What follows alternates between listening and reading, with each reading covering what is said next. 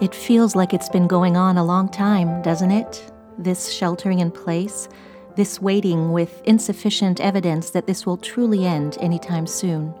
If you're like me, you found yourself thinking, was it really just two months ago that I was going out to a coffee shop to work, meeting a random friend there and giving her a hug, and then staying for two hours in a crowded space before going home without washing my hands? What was normal and life giving then seems unthinkable today. I released a podcast a few weeks ago about why college closures because of COVID might affect TCKs more than other populations. Then I released a more general episode on living well in a season of grief, and I've linked them both in the notes. But now that so many of us are well over two months in, I'm thinking it might be time to address living in suspension, both for the adults in the room and for the adults caring for teens and children experiencing this life upheaval in their own ways, too. How do we get through weeks that feel interminable with dwindling energy, focus, and motivation? It's all beginning to feel like a tightening straitjacket. Is it any wonder that I had a dream last night that was a hybrid of Born Free and Forrest Gump? Me with my 52 year old, not quite arthritic stride, jogging, no, sprinting across an African landscape, arms wide and head up tilted a la Eric Liddell, with a herd of gazelles straining to keep up with me. It felt like freedom. It felt like life untethered by restrictions. It felt like the person I used to be eight short weeks ago. We've likely all experienced it to some degree. The emotional and even physical bandwidth that used to get us through our days has shrunk. Our mental stamina has diminished. Even our spirituality might feel a bit withered. What was novel and intriguing early on as we adapted to the distancing now feels stale and constricting in so many ways. Platforms that used to offer diversion are now saturated with statistics my mind can't fully comprehend and scenarios my imagination can't help but envision. So, what can we do? How can we instill into the dailiness of daily days something light enough to revive our deplenished zest and meaningful enough to CPR our spirits back to a more buoyant breath?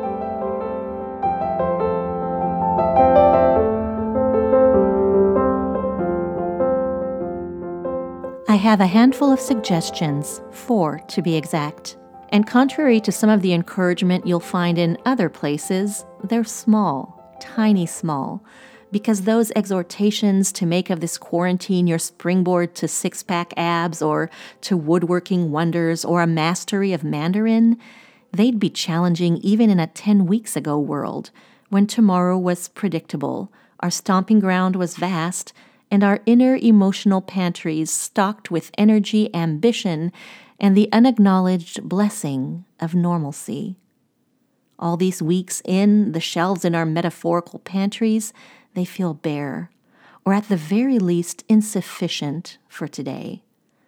In his excellent book, Tiny Habits, B.J. Fogg shares this piece of wisdom if you want to effectuate change, don't tell yourself that you're going to go out and start training for a half marathon. Tell yourself that you're going to put on your running shoes. That's it. And then put on your running shoes. I'll admit that I tried it. I'm no aspiring athlete, no matter what my dreams may say, but I want to be healthy. So I hunted around for my woefully underused running shoes one morning a few weeks ago. I apologized to them for being so neglectful, and I slipped them on and when I went out to get the mail that day, I decided to take a walk around a block or two since I had the shoes on anyway. Don't get me wrong. I'm not suggesting that we use our tiny small questions to manipulate ourselves into doing infinitely more.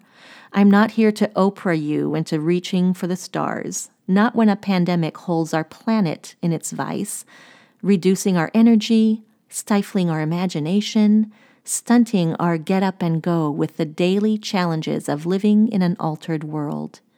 The goal here is to recover some sense of who we are on a scale adapted to our COVID reality, until our shelter in place lives and bandwidths expand again to a new normal.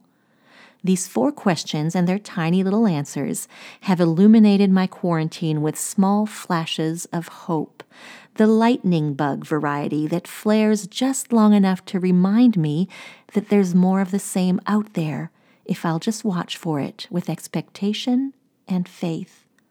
So, grab a piece of paper or a journal and jot down your answers to the following questions. And remember, tiny questions get tiny answers. So don't let yourself overachieve or impose on your weary survivor soul a challenge you won't be able to meet. Make your answers the equivalent of putting on a pair of shoes or looking out the window in search of lightning bugs. Number one, what small thing can I do today that will make me feel alive in this moment? This is going to be different for each of us, of course, but what is it that in some small way would make you feel something different than you've been feeling since this all began? What would be life giving in even a minuscule way? Maybe it's opening all the windows for a few minutes and letting fresh air wash over your home. Maybe it's lying on the ground in the backyard, arms out wide and feeling the soft solidity of the earth beneath you. Maybe it's finding Grandma's recipe for homemade biscuits or pulling out a coloring book and using bright hues to bring life to the page. Maybe it's finding an untraveled spot as you walk around your neighborhood in the evening, taking off your mask and breathing deep as the sun turns golden. Maybe it's FaceTiming someone you've missed, or watching a cartoon you used to love as a child, or putting on your favorite song and dancing like no one's watching because you're alive and it feels good to have another day. Question number two What small thing can I do to take some of the sting out of this day? In other words, what is fueling the feelings that are getting you down? The anger, the fear, the helplessness, the frustration. I'm talking about boundaries here, and I know that establishing them and holding to them can be tough when we've been told all our lives to put ourselves last and to give endlessly for the benefit of others. Yet boundaries are essential enough to the human condition that we see Jesus himself establishing them at overwhelming moments in his life and ministry. Protecting oneself from toxic input isn't selfish. It's self care, and it frees up the energy we might expend on unnecessary nastiness so we can use it on more important things. If your sting these days is too much news, pick one show you'll watch and turn off the flow of statistics and projections when it's over. If it's a pessimistic friend, limit the frequency and length of your contact, or suggest to him or her what topics you won't discuss. If it's conspiracy theories or incendiary comments, step away from their source. The problem, though, is that social media right now can be a form of connection as well as vitriol. So read what is good and unfollow those whose posts are toxic, at least for the moment. You can be friends and family in real life and not have to be exposed to what they share on Twitter every day if it's sapping your optimism or stirring up your negative emotions. Honestly, some of the sting in my own days right now is telling myself that I should be doing more, that I should be able to push beyond my COVID restricted energy level and complete three days worth of tasks in one, because what else do I have to do, right? Wrong. It's a self defeating message that leads me directly into question number three What small thing can I do to make today feel purposeful? With our bandwidth diminished by the toll of a changed life and unpredictable future, we might need to focus on bite sized, achievable goals rather than the sky high ideals that used to motivate us.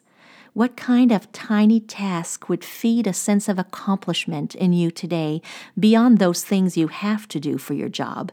Something that might have felt trivial a few weeks ago, but would feel really good to check off your list. Deciding to bring order back to your life might be too big for now, but determining to make your bed when you crawl out of it in the morning could be a tiny habit that will satisfy and soothe in these quarantine days.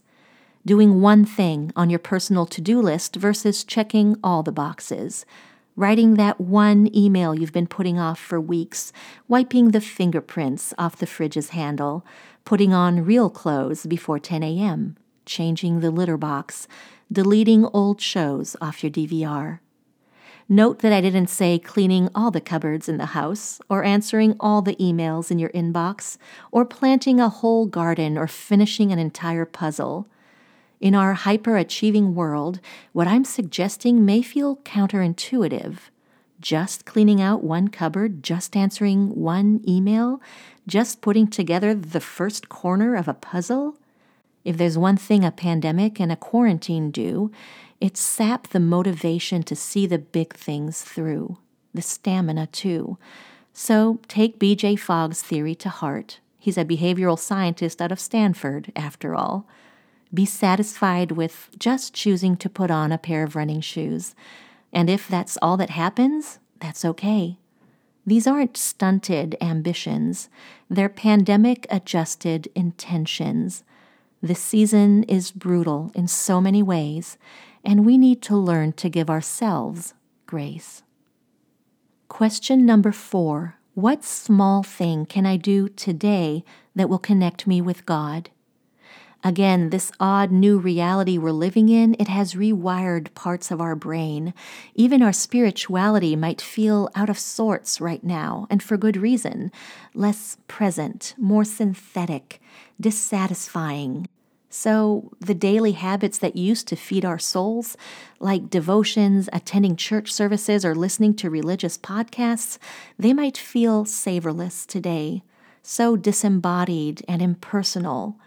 If you're anything like me, what your soul needs right now is more than well executed streamed worship services, a book on fortitude, or Zoom altered community, all still good, all still worthy but maybe not the right nourishment for our weary, hope sapped spirits. Tiny, small choices might be just what you need to feel connected again in a divine, life quenching way. Maybe it's listening to your favorite praise song first thing in the morning, arms up and eyes closed. Maybe it's praying on your knees in only groans. Maybe it's thanking God for one thing you're grateful for. Maybe it's just saying, This stinks. It's overwhelming. Help me to see you. And then sitting in silence, sensing that He's near. These small things, these tiny choices, they have the power to soothe that distraught little voice inside that's been saying things like, You're lazy, you're useless, you're weak, you're lost, you're purposeless and replacing it with another voice that has seen and heard your authentic spirit and responds in love. You're scared. I get that. You're destabilized, rightfully so. You're missing all the normal you've lost, and you're doing small things because the big ones feel too huge. I know. I understand. It's enough. Now exhale and give yourself grace and rest. There's a good chance that voice, it's God's. These are the four questions that are getting me through these discombobulated days. Sometimes my answers change, sometimes they're the same as yesterday, and sometimes I berate myself for thinking in such tiny, small ways. But this is a new world, a world that on really bad days can feel disquieting, community depriving, routine dismantling, inspiration robbing, and spirit depleting. Right now, but not forever. And if narrowing the demands I put on myself, inasmuch as circumstances allow, will soothe my spirit with understanding and mercy until this is over, it seems not only good, but right for this time. So that's my encouragement as we muddle through this crisis with few certainties or predictable outcomes to try those small things that brighten your outlook with a lightning bug version of hope, that fleeting spark that will feed your sense of self, of purpose, of accomplishment, and maybe even create an appetite for more.